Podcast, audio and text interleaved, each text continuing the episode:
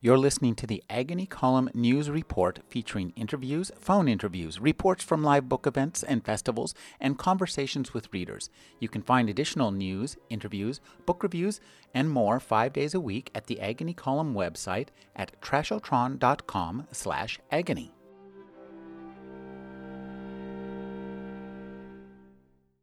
Alan Cheuse is a novelist whose latest book is To Catch the Lightning. He's the book critic for NPR's All Things Considered. Thank you for joining me, Alan. Hi, Rick. It's good to be here again. Yes, and I have actually done my homework for this week. Uh-huh. We're talking about single scene short stories. Now, this uh, I'm looking at a collection here, edited by Margaret Bishop. It's a wonderful collection with a, a really nice variety of stories. And, and when I was yes. Reading these stories, I was thinking, you know, this is kind of like almost a collection of novels because they hit you pretty hard, don't they? Yeah. Uh, let me let me tell you how that book evolved. Um, every uh, summer, early summer, before I come to Santa Cruz, I teach a four and a half week uh, technique course in what I call scene making, and uh, you know we go back to the poetics and analyze the the narrative rhythm in the scenes of the Oedipus play, as as Aristotle talks about it. And uh, and I had a you know a batch of stories that I had single scene stories that I had the students read. And uh, Margaret Bishop took the course, and uh, she decided she wanted to turn it into a the, the reading list into a project, which I was very happy about because uh, it was always very annoying to me to have to put those stories together and give them to the library at, at George Mason, where I teach the course uh, every uh, late spring. Um, so she uh, put that book together, and uh, an old publisher of mine, Gibbs Smith, brought it out, and so it's a great uh, companion uh, reading for that course. It's a it's a very nice book too. I mean, your Gibbs Smith makes a makes a really nice book. It's easy Yes, to read. yeah. It's beautiful to look at, uh, Yes. and it's chock full of single scene short stories. Know, it's wonderful writers in there, uh, from from uh, you know Updike to Michael Chabon and Stephen Crane and Hemingway, Doris Lessing, Grace Paley, Katherine Anne Porter. Jack London. Joyce, uh, Tobias Wolff, Chekhov. So it, it, it's amazing how many great writers have written these one, one or two of these great one-scene stories. Um, though the only uh, story that uh, Bishop couldn't get permission to use, and I'm not sure why, was this a wonderful story called "No One's a Mystery" by Elizabeth Tallent.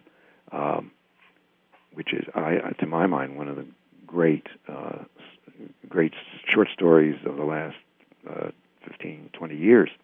Uh, one she did get permission with, to use is uh, San Francisco by Amy Hempel, which I would put in that same category. And this is a, a, a story that's about one page long, Mm-hmm. um, done as a monologue, and um, it's it's a real time story. That is, it, the story exists in the time that it takes for this uh, woman to speak it. Uh, she's a, a sister, and uh, her mother has just died, and the sister has accused her of uh, of stealing the mother's watch that she's uh, coveted. Uh, the sister, when the mother dies, is um, is not at the bedside. Um, she is uh, in therapy, and um, there's an earthquake that occurs while the sister's in therapy. I mean, you get tremendously broad uh, temporal spectrum in the story. Can I read it to you? Uh, I mean, sure. sure. Very brief. San Francisco by Amy Hempel. Do you know what I think? I think it was the tremors. That's what must have done it. The way the floor rolled like bongo boards under our feet. Remember, it was you and Daddy and me having lunch? I guess that's not an earthquake, you said. I guess you're shaking the table. That's when it must have happened. A watch on a dresser. A small thing like that. It must have been shaken right off onto the floor. And how would Mady know? That's the sister. Mady at the doctor's office all those years on a psychiatrist's couch, and suddenly the couch is moving? Good God, she's on that couch when the big one hits. Mady didn't tell you, but you know what her doctor said when she sprang from the couch and said, My God, was that an earthquake? The doctor said, Did it feel like an earthquake to you? I think we're agreed. You have to look on the light side. So that's when I think it must have happened. Not that it matters to me. Maidie's the one who wants to know. She thinks she has it coming, being the older daughter. Although, where was the older daughter when it happened? Which daughter was it that found you? When Maidie started asking about your watch, I felt I had to say it. I said, with the body barely cold? Maidie said, the body is not the person, that the essence is the person, and that the essence leaves the body behind it, along with the body's possessions. For example, its watch. Time flies, I said, like an arrow. Fruit flies, I said, and Maidie said, What? Fruit flies, I said again. Fruit flies like a banana. That's how easy it is to play a joke on Maidie. Remember how easy? Now Maidie thinks I took your watch. She thinks because I got there first, my first thought was to take it. Maidie keeps asking, Who took Mama's watch? She says, Did you take Mama's watch? And, uh, you know, of course, she did take the mother's watch. She's doing her death watch while the sister was away at her shrink. Uh, and uh, it's a wonderful pun on watch and time and observation and perception. And again, all of it takes place. Would that would that take two minutes to read? So it's a two-minute story in real time, which I love, and it's uh, not just one scene. It's really just a one speech story in which you move through uh, the stating of the problem and the struggle to to figure out what's going on on the part of the sister. She's trying to fathom her relations with her sister. She's also addressing all of this, of course, to the dead mother, and uh, they're trying to figure out what happened to the watch. And we end up uh, realizing that yes, uh, the sister, the speaker, has taken the watch. It's the death watch that she's uh, that she's taken now that the mother is gone. It struck me as I, I read these stories that in stories like this, a, a, lot of what happens is not spoken of in the mm-hmm. story. Mm-hmm. It's it's the mm-hmm. these are stories of, of negation almost. Mm-hmm. Well, you know, I, mean, I, I wonder if that's true for all of the pre-Hemingway stories. Certainly the post-Hemingway stories, because Hemingway, uh, you know, tries to write a realistic, naturalistic scene, and that means that a lot of things are unspoken uh, mm-hmm. because either the characters don't know them and the narrator doesn't do much exposition, or the characters know what's going on and so don't have to speak about it. So that's where Hemingway talks about you know most of the story, three quarters of the of the story being under underwater, like the uh, the ice, most of the iceberg. But um, I think this tradition really starts with uh, with Chekhov, who has a you know wonderfully naturalistic slash realistic understanding of human behavior based on all of those patients of his he observed over the years. Mm-hmm. Uh, and so he presents life as it appears to the clinician. And there is just not a lot of exposition that goes on as he observes. Um, and it, and that's a battle that uh, you know writing students fight, I guess, internally, and it's one that uh, you know as readers we we struggle with how much exposition how much exposition does a good story need. Mm-hmm. Um, if you read your Chekhov, you see it needs very very little, um, and you read some of these stories in the Bishop collection, uh, single scene stories, you realize that many of these enormously successful and moving stories don't have any exposition whatsoever. Uh, Olympus Hills is is a good example. The Ron Carlson story. Yeah. yeah, it's a it's a wonderful story, and uh, it's again a story where most of what happens is unsaid. Mm-hmm. Mm-hmm. It's uh, and it reminded me uh, quite a bit of, of the ice storm, mm-hmm. mm-hmm. with uh, with its look at, at uh, couples um, in, in a party kind of setting and, and modern. And those settings really strip the people down to there's not much left to us when we're in those mm-hmm. kind of social situations, is there? Mm-hmm. Yeah, and that's what makes them so realistic. Um, I mean, people just don't say a lot to each other on most occasions, do they? It's all done by gesture and uh, by the omission of important things. Mm-hmm And uh, you, we you read the Amy Hempel story, and she's really um, noted as a as a minimalist, and and we we also get uh, Raymond Carver here doing what he does so well. Mm-hmm. Although there's that great new controversy going on about Carver, um, you know, did he really sign off on you know in his mind and heart on the Gordon Lish versions of the of the stories that came out in in uh, magazines that Lish had edited and in the books that Lish edited for Knopf. Um, you know, there's a, a, a Library of America volume of Carver stories that's about about to come out. Mm-hmm. Mr. So-called Minimalist has published 90 stories. 90 stories, an enormous short story output. And this this collection of his stories, plus some letters and a few essays, is almost 1,000 pages long. Um, so um, it's hard to uh, reconcile a thousand pages of short stories with minimalism. Yeah, and he's got right, and he's and he's got uh, a couple of versions of the very you know the story that became controversial, with a small good thing, because uh, you know he wrote he sent in his version to Lish, and Lish pared it down enormously, and it came out it was published in that way, and then and then Carver published it again in the form that he approved of originally uh, before Lish in I think it was Plowshares, and and um, and then you get the original story of uh, the of uh, what we talk about when we talk about love before Lish edited it. It's got another title, and Lish edited it and put it out in a collection of Carvers under that title. Um, so as far as anybody wants to to uh, fight the minimalist fight all over again, um, you know, th- this book is going to give them ample occasion when it comes out in September. Uh, but you know, that's maybe that's literary criticism. I mean, we're, we're, if we're talking about making stories and, and the pleasure of reading stories, um, you know, Carver certainly gives us great pleasure. Mm-hmm. Um, but he always said, or always said, but you know, he's he's on record as saying, you know, well, don't look so hard at my stories. Go back to the people that I learned from. Go back to Hemingway and Sherwood Anderson, and mm-hmm. to Chekhov. Mm-hmm. Um, I mean, there's the direct line of uh, Carver's realism.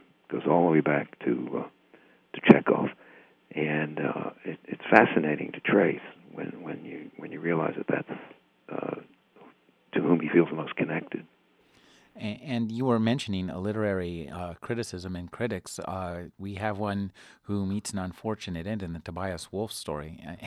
And I'm thinking actually that uh, literary critics are rapidly taking the place of Arab terrorists and Russian gangsters as bad well, guys. You know, it's it's very we we've got a rather very you know anemic uh, literary criticism these days. Mm-hmm. Um, you know, in in in the uh, rush of abandoning literature as they did when they connected with all these foreign theories, mm-hmm. like uh, you know, the deconstructionists and all that.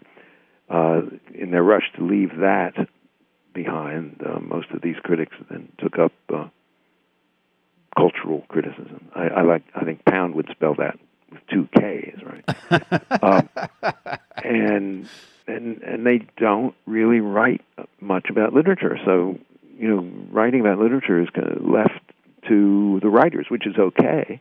I think it's fine. Uh, you know, there's some wonderful writers. Uh, I mean, you know, with Updike gone, uh, I don't know.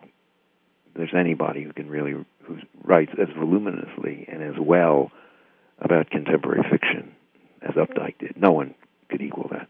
But you know, Updike uh, really picked up the baton hurled up into the air by Edmund Wilson. Mm-hmm, mm-hmm. Um, you know, Wilson with the with the demise of Wilson and and then Alfred Kazin and now Updike, I think you know it's a pretty piss poor situation for uh, American readers who want to put what they read in some kind of um, aesthetic or social context.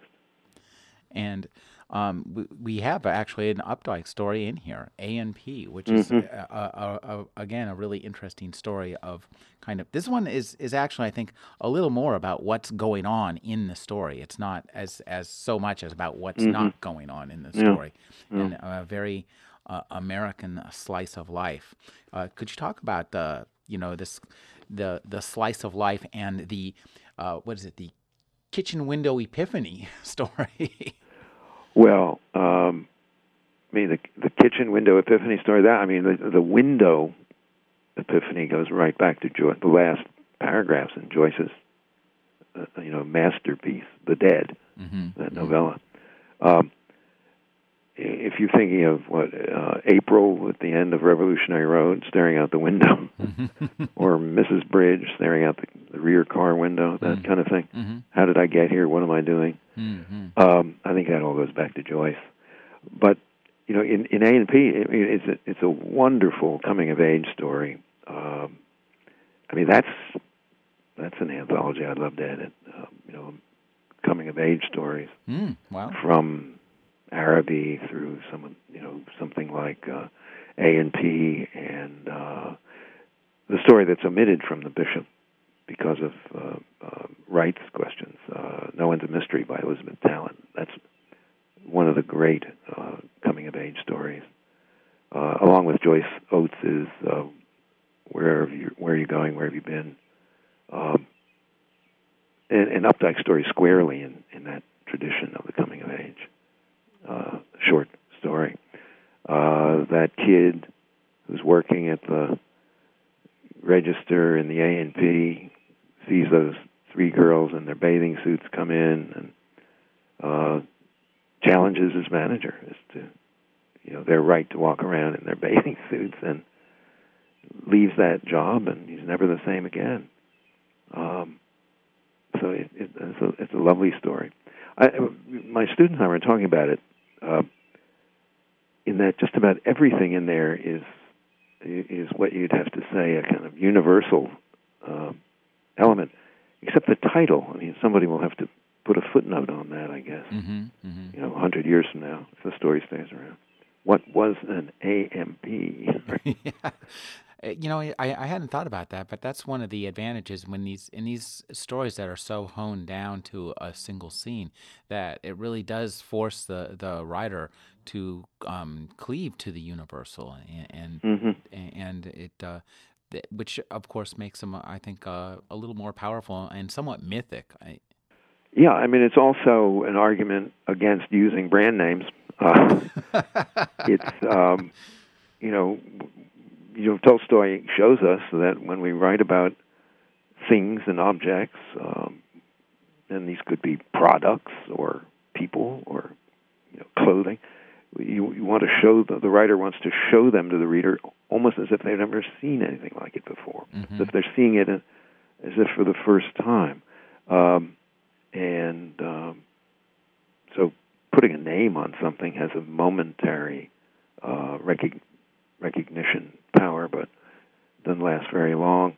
Uh, I say to you, right? Mm. Which is? Lucky Strike means fine tobacco. Shows you you're showing your youth. Yes, well, hardly, but uh, my my lack of cigarette smoking experience, perhaps. Mm-hmm. Um, Tobias Wolff, he's he lives up here in uh, Northern California, and I, I, really liked his story. It's very uh, interesting, and this uh, highlights another thing that we I think we'll see more of in future stories of, mm-hmm. of that about this. Um, you talked about uh, Chekhov's clinical eye. We have a another kind of clinical eye here too, of a bullet going through somebody's brain. Mm-hmm. Mm-hmm. Yeah, and, and I mean it's a you know at one level it's a gimmick story, but he you know he's such a wonderful writer. He uses the gimmick to great advantage and makes it a story about uh, the psychology of one person's seeing the world.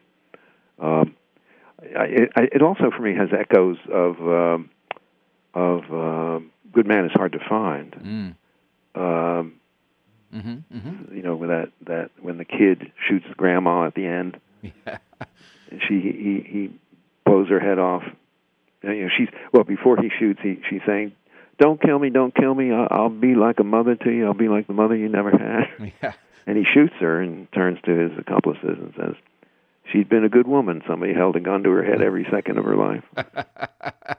uh, there's a there's a universal truth that is hard to evade. yeah. So the you know this critic of uh, Toby Wolff would have been a good man. Uh, if somebody hadn't shot him. if somebody had been there to shoot him. Or if somebody had been there, but Yeah. you know, right.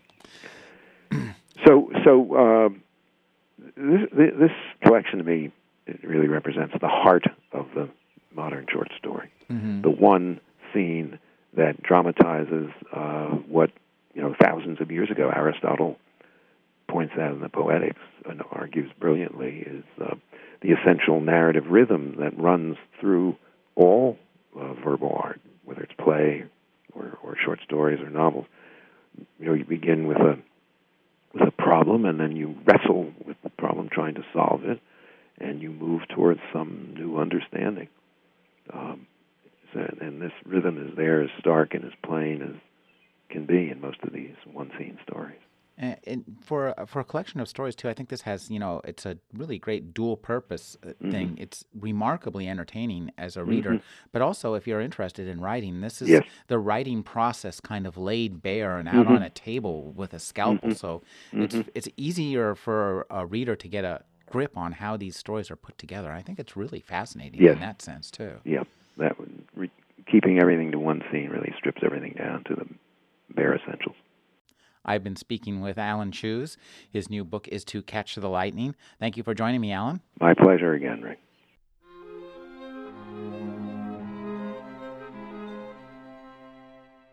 You're listening to the Agony Column News Report featuring interviews, phone interviews, reports from live book events and festivals, and conversations with readers. You can find additional news, interviews, book reviews, and more five days a week at the Agony Column website at trashotron.com slash agony.